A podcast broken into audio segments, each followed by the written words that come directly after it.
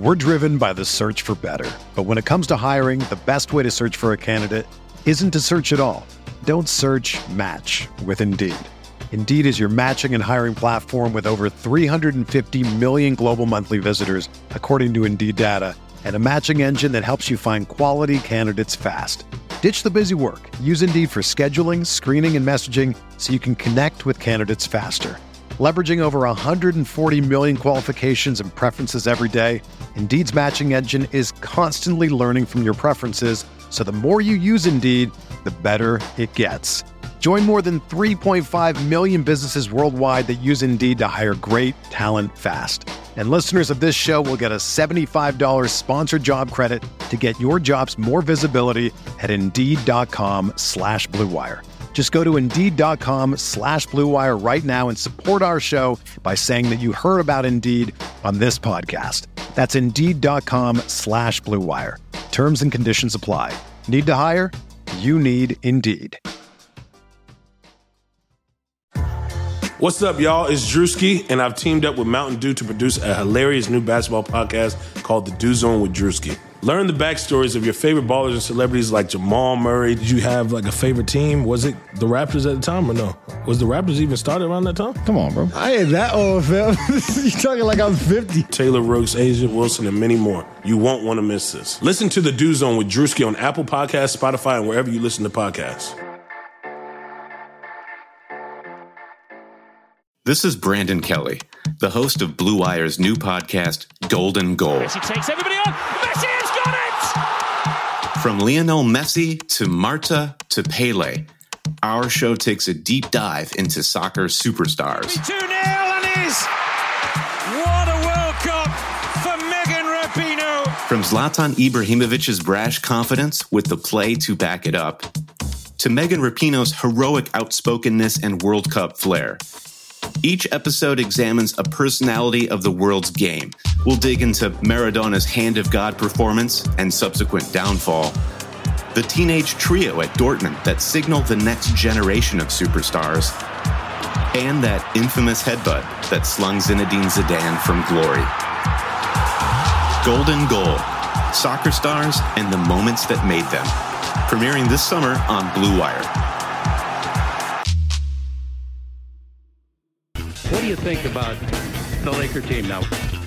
You follow the box scores of the games every day? Just the Lakers. You're kidding. That is really a compliment. I was pleased to see you smile at the top of our show because once the game starts, you have a game face. You don't smile much out there. I don't think you have to do things for money anymore. Correct. What's up, Laker fans? Welcome to the Laker Film Room Podcast, brought to you by BetOnline.ag and Ladder. I'm Pete, joined as always by Darius. And Lakers basketball is back after over four long months. We finally got to see the Lakers scrimmage. It was a 108 to 104 loss against the Dallas Mavericks, but it was very much like a preseason game, as you'd expect a scrimmage to be. LeBron and AD both played 15 minutes, looked excellent in the minutes that they played, then sat in the second half. Uh, but man, it was just good to see basketball back. Good to have that uh, that whole experience. Great to watch the game with with you guys on Twitter. We're going to talk about what we saw. Uh, Darius, the first thing that stood out to me is like they didn't look half bad, man. Like that was not nearly the rusty. You know, like they. It, it was very obvious that you know everyone in Dallas too, right? Like Yeah. that that was not a some terrible basketball game, right? And uh, they're in good shape and everybody's healthy. It's funny, like one aspect of this is going into the playoffs. How often is pretty much everybody healthy? It almost never. I mean, actually never, right? And so this idea of everybody's bodies having all this time to rest and then having the chance to work out and all of that, like I, I think there's a chance for some really high ca- caliber basketball in this last you know stretch and into the playoffs even though that they may not have rhythm i think them feeling physically good. Like i saw the guys with a lot of pop. Just what did you see from the athletic athleticism you know the ability to move around the court? What did you see in terms of just that along with the timing and the other aspects of you know being off for a bunch uh, for several months? Yeah, I think from a physical standpoint, everyone looked good to me, man. Like everyone looked like they had the requisite energy and even wind, which I didn't necessarily expect, right? Like I mean, I saw Dudley and Dion and even Jr. kind of huffing and puffing a little bit. Sure. at, at times, but Well, yeah. pick out the three guys who would typically have wind issues as Mhm. well, right? Like um, those guys aren't necessarily um, bastions of of or endurance athletes, I should say. And Jr. especially someone who hasn't played in over two years, right? In terms of um, NBA basketball, at least.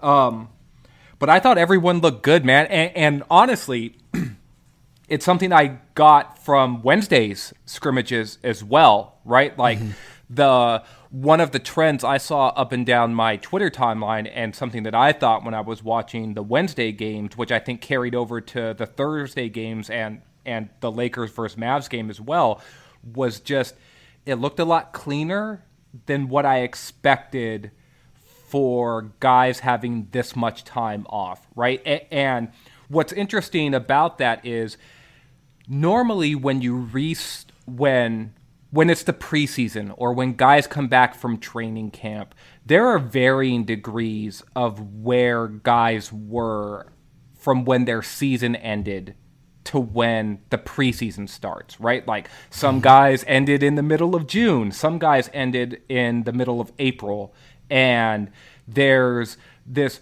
wide varying array uh, of where guys were even physically at the end of a normal season, right?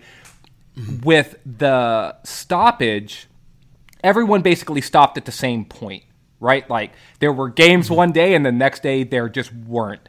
And and, and while guys were nicked up and, and you know Anthony Davis was banged up, maybe a shoulder, maybe some guys had had some tweaked ankles or like or whatever. Guys were in the thick of it, right? It, they were ramping up towards the end of the season, especially all most if not all of the 22 teams who are in Orlando now because all of those teams had playoff aspirations in like in sight for them.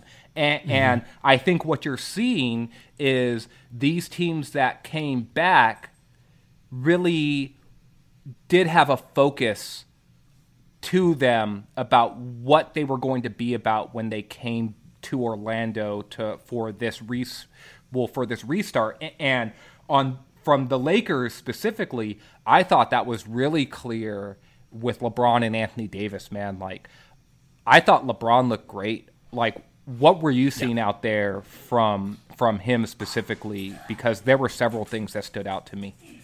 It was just pace and power and whenever he wanted to drive to the basket he did.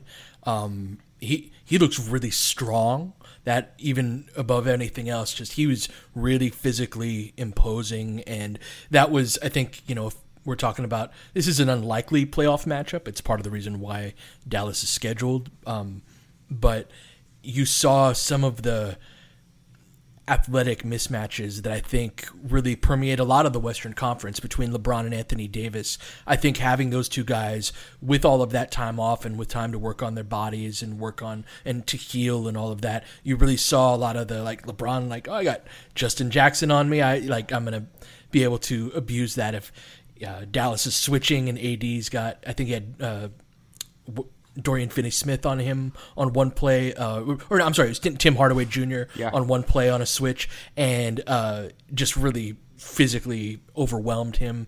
Uh, that that was a lot of what stood out to me amongst the superstars is just how physically dominant they looked, even by their own very high standards in that respect. I guess so. You and I talked a fair amount about what we sort of anticipated from LeBron coming back in, in terms of of readiness and determination and focus. And talking about it is one thing to sort of see it start to play out in just this first game, and it's just just a scrimmage. Um, I was impressed by how just how quickly he sort of acclimated to getting back out there and, and playing with playing with speed, playing with pace, playing with force. Um, you sort of expect that from LeBron in general, but after a layoff, I sort of still expected him to maybe come out and treat this a little bit more like a preseason game. But yeah, it wasn't as casual as I would have expected. It was not. He the like the last three or four minutes of the first half, I saw him chase off of a screen. I saw him make a hard closeout. I saw him make a couple of backside like dive rotations, right where it's his job to sort of cover the backside after the big man is is helping on on a drive. He got a couple of deflections and and pokeaways that way, and, and he was just flying all over the court really in that last stint that he had on the floor. Mm-hmm. and maybe he knew that that was his last run of the night and and he wanted to give it a right. little bit extra. But i was still just like oh man like look at lebron. He's really getting up and down the floor. I thought he was really pushing the pace. Whenever he saw daylight out there um, he got out in transition a couple of times. He had that nice breakaway dunk. Um, he had a really nice possession in that second quarter as well, where where he pushed the ball hard and then threw that lob to Dwight. Um, mm-hmm. Just a lot of stuff you would expect to see maybe in game three or four of the seeding games, except it was, you know, minute twelve of of the first scrimmage, and and, and I was impressed by it. And and maybe I'm drinking the Kool Aid here, but but it but he popped on screen mm-hmm. to me in in a way that um, you know is possible, but I'm not sure if I was expecting in this first game back. Yeah, no, absolutely, especially from an athletic standpoint. Uh, you made a comment about the Lakers' defense and some of the closeouts and things like that. That was one thing that watching this game, they had a stretch. I don't think people realize Dallas is a historically great offense this year, and the number one, like they're competing for like yeah, I think time, they, right? Yeah, I think they've got the by net rating, yeah, or by offensive rating, yeah, or by I, offensive rating. I'm sorry. Yeah, I think yeah. they've got the best offensive rate rating ever with this yeah, year's the, offense. So they're a top, top, top flight offense. And there were now again, it's you know danger drawing too many conclusions from one game, but it isn't just one game. In that the Lakers were at their best when they look like they have five and a half or six guys out there, right, defensively, and everyone's rotating and flying around. They didn't have Caruso for this one, who's a big part of those rotations, but that they really turned the screws on that Dallas offense in uh, you know, Dallas came out hot. They had 11 points before we even blinked. And, you know, Seth Curry was on fire the whole game. Boban gave us issues. It's funny, Boban always gives Dwight issues because Dwight is not used to playing somebody who he's not a lot stronger than. Uh, you know, that, that's always a funny matchup. But the Lakers really defensively went on a nice run that led to an offensive run as well, right? And that's something that it was like, oh, I remember this team. I remember that and it was a lot of fun. So we're going to take a quick break. And when we come back, we're going to talk about some of the smaller parts, specifically the ball handling, replacing Rondo, what the team looks like without LeBron on the court, and some of the guys who absorb some of that responsibility. So let's take a quick break, and we'll be right back. This episode is sponsored by Ladder. Ladder was founded by LeBron James and Arnold Schwarzenegger to change the way that supplements are made. They worked with the top scientists to formulate a line of clean performance products. Unlike other supplements, every batch is tested by a third party to verify the highest standards for quality and safety. I just received my Ladder package in the mail recently and I tried out the strawberry lemonade pre workout powder. I was impressed by how long it kept me up and alert without the crash at the end. I was able to stay alert through my workout and into my actual work. And that's Ladder's goal is to help you unlock your best in any situation. Right now, that means access to special offers and expert advice from their community. Use code Lakers20 for 20% off your first order at ladder.sport. That's Lakers20 for 20% off your first order at ladder.sport. Sports are coming back, and so are your chances to bet on your favorite teams and events. And there's no better place to start than our exclusive partners, Bet Online. Get in on the action for this week's big UFC fight, or check out the odds on NASCAR, Formula One, and the Premier League. Can't wait for your team to come back? BetOnline has futures odds including win totals, division winners, and even league championships. Or check out daily simulations of Madden and NBA 2K to watch and wager on. Visit betonline.ag and use promo code BLUEWIRE to receive your new welcome bonus. That's promo code BLUEWIRE, all one word. BetOnline, your online wagering experts. All right, Darius uh, properly reminded me over the break we need to get to AD too. AD uh, was similarly dominant to to LeBron. He uh, you know dominated with his size defensively. He had a couple of beautiful closeouts. Um, what what did you see from AD in the, those 15 minutes? 12 points, you know, rebound and assist, a couple of steals, plus 10 uh, in that action. But what do you see, you know, with your in terms of what he was able to produce on the court? So, in the same way that LeBron popped to me from a physical standpoint, just in terms of burst and athleticism, um, I was sort of surprised by how smooth AD looked after mm-hmm. having so much time off. You and I had, had sort of talked about um, how teams or even necessarily players who rely a lot on like timing or finesse in in a lot of ways that they may have a harder time um, getting back into things with this sort of restart, right?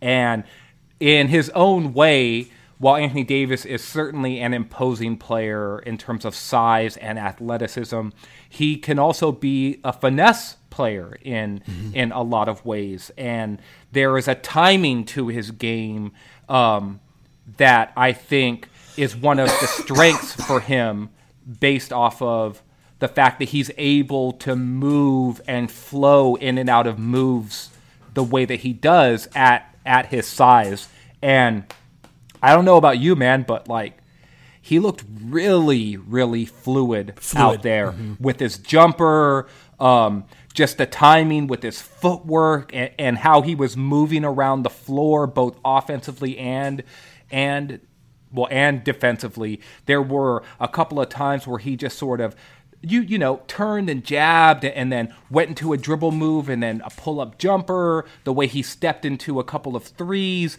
he just looked like all of the timing stuff was was really close to where you would want him to be mm-hmm. and and it's super early and and that to me was was just like oh hey right Anthony yeah, Davis like I, like I didn't expect them to turn into a pumpkin over the last four months and lose their abilities and just be, you know, totally rusty. But I, I didn't expect this. Like there was one play where I forgot who kicked it out to him, but he attacked a closeout on a three. He like shot fake. Uh, attacked and someone rotated to, to cut him off and he shot like a turnaround jumper and drilled it. It's a difficult shot. It's not one that you necessarily want all the time, but the the timing and the like that's a hard shot. That's a big time shot. Like even in in these circumstances, uh, the ability to hit that in the context of a game like that's a really high end shot. I like, wow, you know. And there's he had a great closeout on the right wing on a shooter. Um, that was something again the the timing on the closeouts not really from our perimeter guys. Like I thought Dion struggled with this a little bit. KCP was late on a couple of closeouts, but our bigs especially uh, closed out to the three point line particularly well. Dwight had some nice ball denial on the perimeter. Kuz had some nice defensive possessions. Uh, I thought our front court was really locked in defensively, and yeah, just AD's timing and understanding of not just understanding, but like yeah, that timing of rotations was a lot crisper on the defensive end than I thought it would be. Yeah, he just looked like himself out there, and mm-hmm. you you know maybe I'm grading on a curve a little bit here, um, and just like you, it's not like I I expected these guys to come out and walk around like their shoes are untied or anything like that, right? But mm-hmm. but I did expect a little bit of rust. I did expect for them to maybe take it a little bit easier at times. Um, and sort of treat this game truly like a scrimmage or an exhibition. Maybe it's the fact they were actually wearing their game jerseys, right? Which is something sure. I thought on on like Wednesday that if these guys were actually wearing practice gear, maybe they wouldn't have been go go as hard. But they looked like regular guys out there, just sort of, um, you you know, like oh, this is this is like a regular March game instead of a game that they haven't played since March. And and you got to figure that July. they missed it too, right? Yeah, like they they've this is what they do. This is the longest they've gone without playing competitive five on five basketball. So let's like you know they they were just as excited about this as we were on some levels, I'm sure, right? So, um, but yeah, there were those So, but now there's those components of you know how are we building toward the the seeding games and then the playoffs with the biggest issue being how do we replace the ball handling of Rondo, right? Or how what does it look like without Rondo and Avery Bradley? We talked a lot on the last pod we recorded about the ability to dribble and what would you know how the Lakers would be challenged. One guy that uh, I was really impressed by was Dion Waiters. I thought he was really fantastic. Not just from a you know he's got his pull up jumper. He he hit a couple. He missed a couple, but he had a nice a couple of nice drives and dishes, uh, dump offs like put pressure on the front of the rim.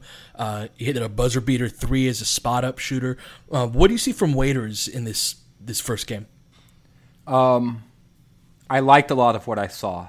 Um, you you know we had talked about the types of teams that could give the Lakers issues with a guy like Rondo being being out, and Dallas is not one of those teams. They are not a ball pressure team.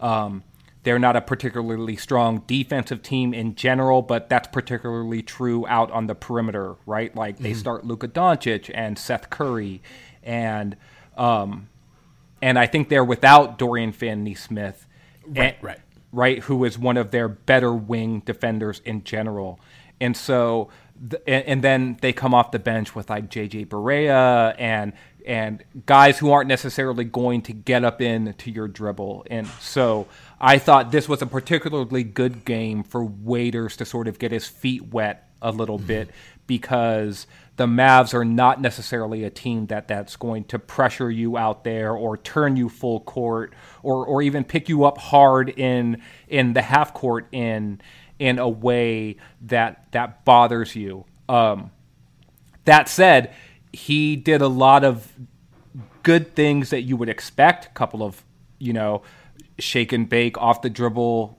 pull up shots. He hit that nice little step back jumper when he got switched onto a big. Um, but the plays that did impress me most were the sort of playmaking plays that, that he made for other guys. Um, you know the the dump off pass to Dwight that I think you mentioned, where Dwight mm-hmm. got the finish, um, where he where Dion drew two well, well two defenders. That was a really nice, well, well nice play. He and he made a couple of other really good reads that didn't necessarily lead to a basket, but just showed that he had some decision making skill and and ability out there that I think is going to be important against playoff caliber teams. Um, overall, he, yeah. go ahead.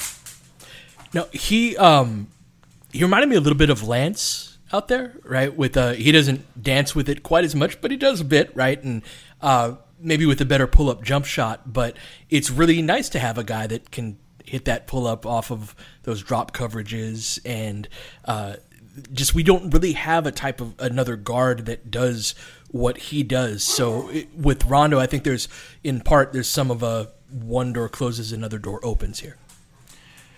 I definitely agree with that, and I and and honestly, it's super interesting, and I'll and I'll be super interested as well to sort of see how this plays out over the course of of not only the rest of these scrim scrimmages, but over the 8C seeding games as well. You probably won't find a more polar opposite player to Rajon Rondo than Dion Waiters.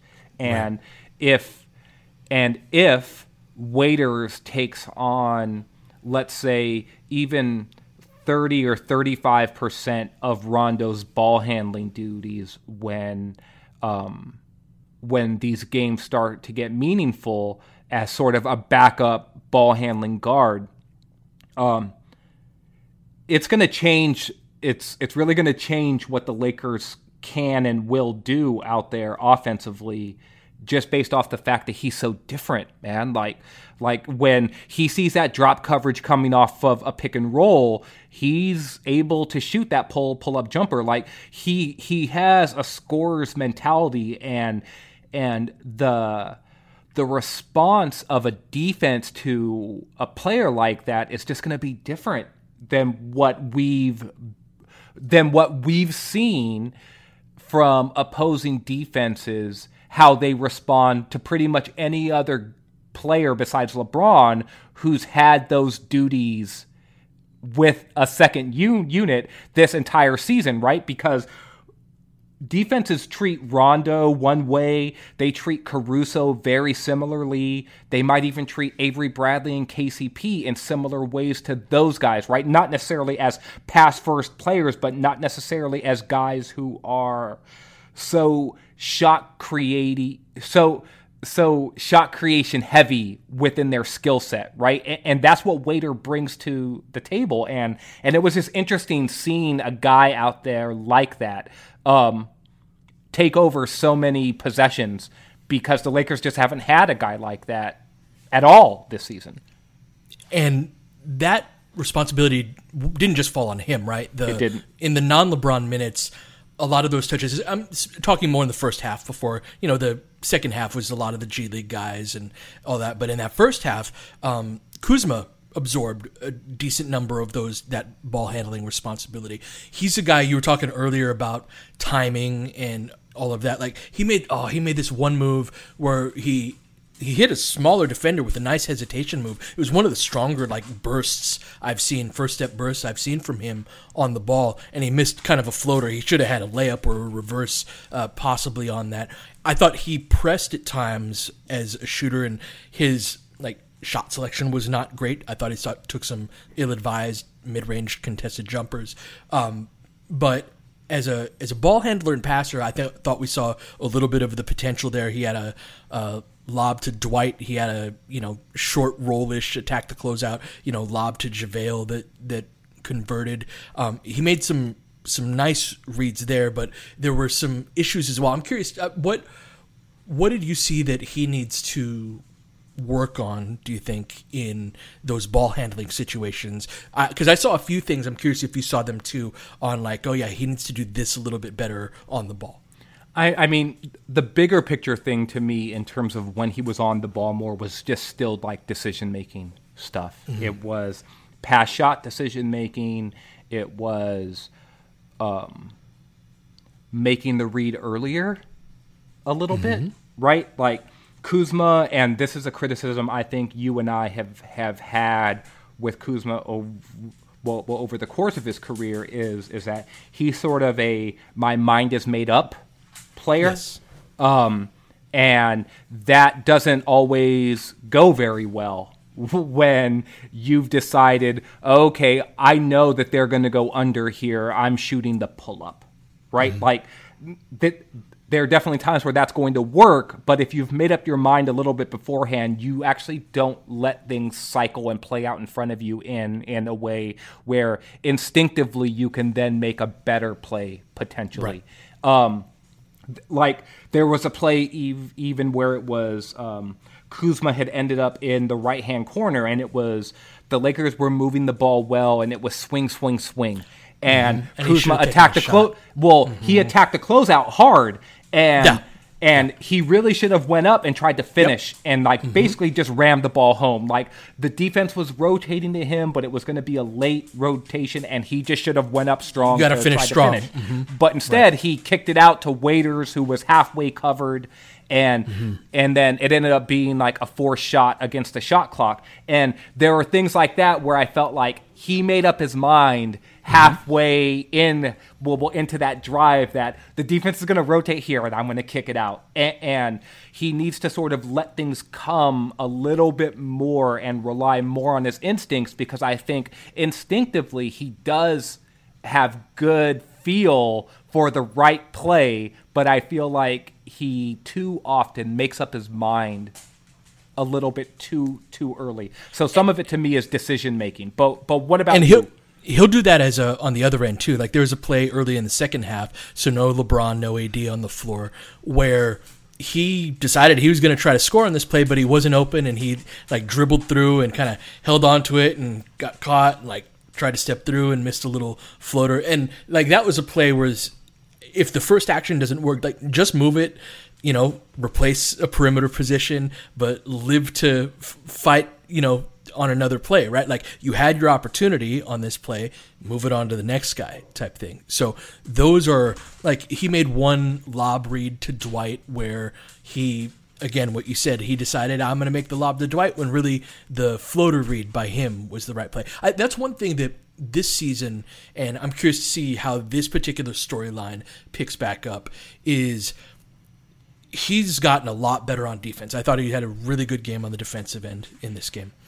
Um, and he is trying really hard to make the right, but he is such a free flowing and, and rhythm type of player that he, even up until the stoppage of the season, was thinking too much, right? And like you said, uh, there's this also predetermination. So maybe that's not thinking enough. Maybe I'm, you know, maybe it's not like reading and seeing what's developing in front and deciding, oh, I'm going to do this on this play. But if they're going to distribute some of those rondo touches and just the very nature of what the second unit is like and how they play like, if Kuz is going to be absorbing some of those, he's got to be actually seeing what's out there. And I think that he, more than anybody else, is going to be affected by the timing and the first gameness. Sure. I actually thought athletically, like he was moving really well. That was something that stood out to me, and that I think that is going to bear more fruit than you know, kind of a crappy four for thirteen performance. Yeah, and and and honestly, like did did he take a few bad shots that I thought he he, he shouldn't have taken? Sure. Guess what? I'm also not new to the Kyle Kuzma experience. right, like, right. like those are shots he's going to take. When those shots are go going in, it can be like a Christmas Day game against the Clippers, or it can be that um, Boston game, that mm-hmm. that that game that he had against Boston, right? Like, like that's that's the tantalizing part of Kyle Kuzma, and I think it's it's it's why fans invest in him it's also why fans are hard on him mm-hmm. and judge him harshly. Right? It's in there. It's, the talent's there. Yeah, and and he can be sort of a boomer bust sort of player. It's it's it's what makes him super intriguing and potentially a real difference maker for this team. It's because the talent is there, the skill is there, and and as a finisher offensively, he can be really good. And as his defense improves, and it has improved, he can be a really solid and even above that contributor to a really good good team. Like we had talked before about some of the ways that Kuzma could step in for Rondo, and you had talked about um, some chemistry that he that he has with Dwight will will in the pick and roll and and and, and how Kuzma can make one of two reads, right? Or one of three reads. He he can come off the screen and he can shoot the pull up. He can come off the screen and he can get downhill and he can show the flow floater game and he can come off the screen and get downhill and then look for the lob, right? Well, he showed all of that this game. It wasn't always successful, but look, man, like we talked about Waiters coming off the screen and hitting that pull pull up jumper. Kuz had one one of those too, mm-hmm. right? Left With to right Dwight. crossover. Mm-hmm. He came across the screen, right? Came he came to the elbow and hit a nice in rhythm 16 foot pull up jumper. And that's an important shot, man. And honestly, that's playoff a playoff shot. shot. Mm-hmm. Yep. Right? And and him sort of getting some of these reps is important. It's important for him to get these reps. And and I'm happy that he was one of the guys that um, saw some of the distribution of those Rondo possessions and that he got a chance to do some of the things that he did in this game, even if it wasn't always successful and even if it always didn't go exactly the way that anyone would want him, the coaches, and us as people who are evaluating as as outsiders. Right? Absolutely. Um, Quinn Cook had some nice run, but a lot of it was in that second half that was, you know, little less indicative of the type of lineups that we'll be playing. So it'll be interesting to keep an eye on him going forward. The last thing I wanted to talk to you about though was the absence of Avery Bradley, and he's a guy who really did, did a nice job on Luka Doncic in, in some of the stretches yeah. that he had. And in this game, we had KCP on him. And I saw KCP did a good job of staying in front, but I did see a lot of moments where KCP gets a little bumped off his spot, right? And you can see he's off balance because the the physical difference, right? The strength difference. And that was something where do you think how concerned are you with the that particular aspect, right? Like the the strength of our on ball defense in Bradley's absence, because I thought we got the first taste of that in the KCP Luka matchup tonight. Yeah, I think it's going to be important, man. Like, um, this was said on the Spectrum broadcast that I was watching. Um, I'm I'm not sure what the NBA TV broadcast looked like, but um, the point was made that the Lakers performed really well in terms of wins, wins and losses when Avery Bradley went down earlier this season. I think it was actually Trudell who made this point. You know, Bradley missed I think 18 games or something like that with that hairline fracture in in his knee, and KCP stepped in and did a great job, but things went sort of as as expected. The Lakers' offense improved and their defense got worse, right? And I think that's what's going to happen here. Like KCP is going to provide better spacing. He's going to force teams to close out on him more um, as a spot up shoe shooter. His movement as a guy who can come off screens, um, not necessarily as like a great shooter in well, well in those actions, but someone who's very capable of running those those types of actions makes the defense respond a certain way. and that's going to benefit the Lakers. But at the point of attack, he's not the same type of defender as Bradley. KCP, I thought where I thought KCP did well against Luka, um, besides staying staying in front some was like in chasing off of screens and fighting over the top, sort of sort of dipping that shoulder and and using his his sort of slender frame to um, work around pick actions at, at the point point of attack, not only in pick and roll cov coverages, but in a lot of those handoff sequences that the Mavs like will will like to run, right? And I think and and he wants to KCP will always jump. There's a space between the screener or the guy who's doing the handoff and the guy who's receiving the handoff. And KCP is exceptional at like shooting that gap, and he did that a couple times against Luke. Yeah, and and, and so KCP brings different defensive strengths to the Lakers. They are not mm. the same as Bradley's. When those strengths are needed, I think we're going to say, "Oh, case, like his defense showed up in meaningful ways in this specific game." And in other matchups, we might say, ah, they really missed Bradley's strength. I think um, in a matchup against Luka, right? It's that's where the strength stuff is going to show up in potentially a matchup against Portland where maybe he's matched up against a player like CJ McCollum mm-hmm. potentially, or maybe even Damian Lillard, it, where they run Quickness, a lot of flare yeah. actions, more handoff actions. Mm-hmm. Um, KCP strengths might might be more meaningful in that type of, of a matchup, right? And, and that's where not having Bradley, like not having your full team matters there, right? Because you want to have right. all of those skills on the table to choose from, and the Lakers have removed one, and that's just going to be tough. Uh, in certain matchups, it's not going to matter every night, but I did think it showed up against Dallas. It did, and so it's going to be something worthy of keeping our eye on. That said, they also had two more good players on the bench. Like I, I know this sounds like it doesn't sound like much, but one of the things I was struck by with watching Waiters and even J.R. Smith. Again, these aren't guys that like they can play. They can play at a high level. The Lakers have a lot of guys who like dude, that's a good player. They had Alex Caruso on the bench. Markieff Morris is, uh, was on the sidelines as well. They've got a lot of different ways they can kind of reach in and if they need this particular skill set they've got somebody who can do it. There are going to be some holes and i think that on ball uh, pressure defense on both ends right? Like the ability to be physical with a guy at the point of attack uh, we're going to be hurt by Bradley's absence, and then the ability to handle that on the other end. But that said, the Lakers have a lot of different skill sets represented, and we saw a lot of them tonight. They looked really good in the minutes that mattered, uh, or at least the minutes where all our guys were playing. So, really exciting. So glad to be back at this. Uh, got another game at bright and early, 9 a.m. Pacific time on Saturday.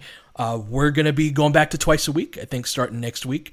Uh, and just really excited to kind of get to it. Basketball is back. Uh, congratulations to everybody for getting through it. Um, and we're going to be with you the whole way. But you've been listening to Laker Film Room Podcast, and we will catch you next time.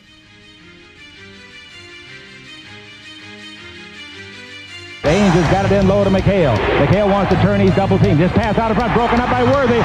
Tip to Magic. Worthy dies on his belly. Magic scores. There's Magic got it. Magic fires. It's in. The Lakers win the game. The Lakers win the game. Campbell in and out. The ball is tipped and it's saved. Three seconds left. Here's Van Exel. This is for the win. He got it. Kobe Bryant, 48 points, 16 rebounds, an amazing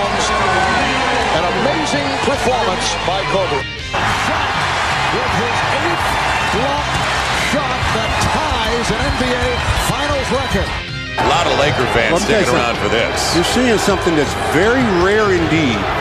A Laker to get MVP chance right, in Boston. In Boston. Of all places. Are you kidding me? I know Red Auerbach is uh, rolling over. Kobe. Hard to believe. Are you kidding me? Unreal. Are you kidding me? How strong was that? A triple on a fall away in the corner with a shot knocked down. Lakers by three.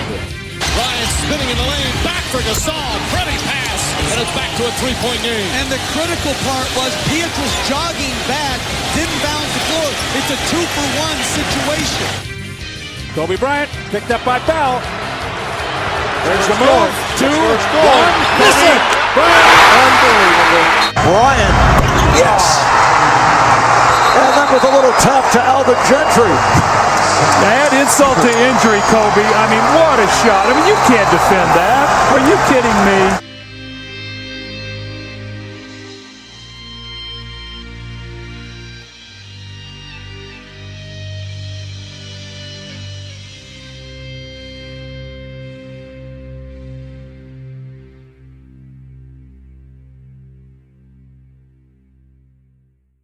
Everyone is talking about magnesium. It's all you hear about. But why? What do we know about magnesium?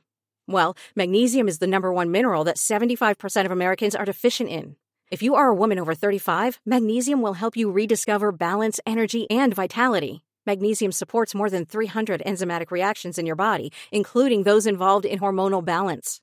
From functional medicine doctors to mental well being and female hormone experts, we all know that magnesium is the one mineral to improve all aspects of well being and health. But which one?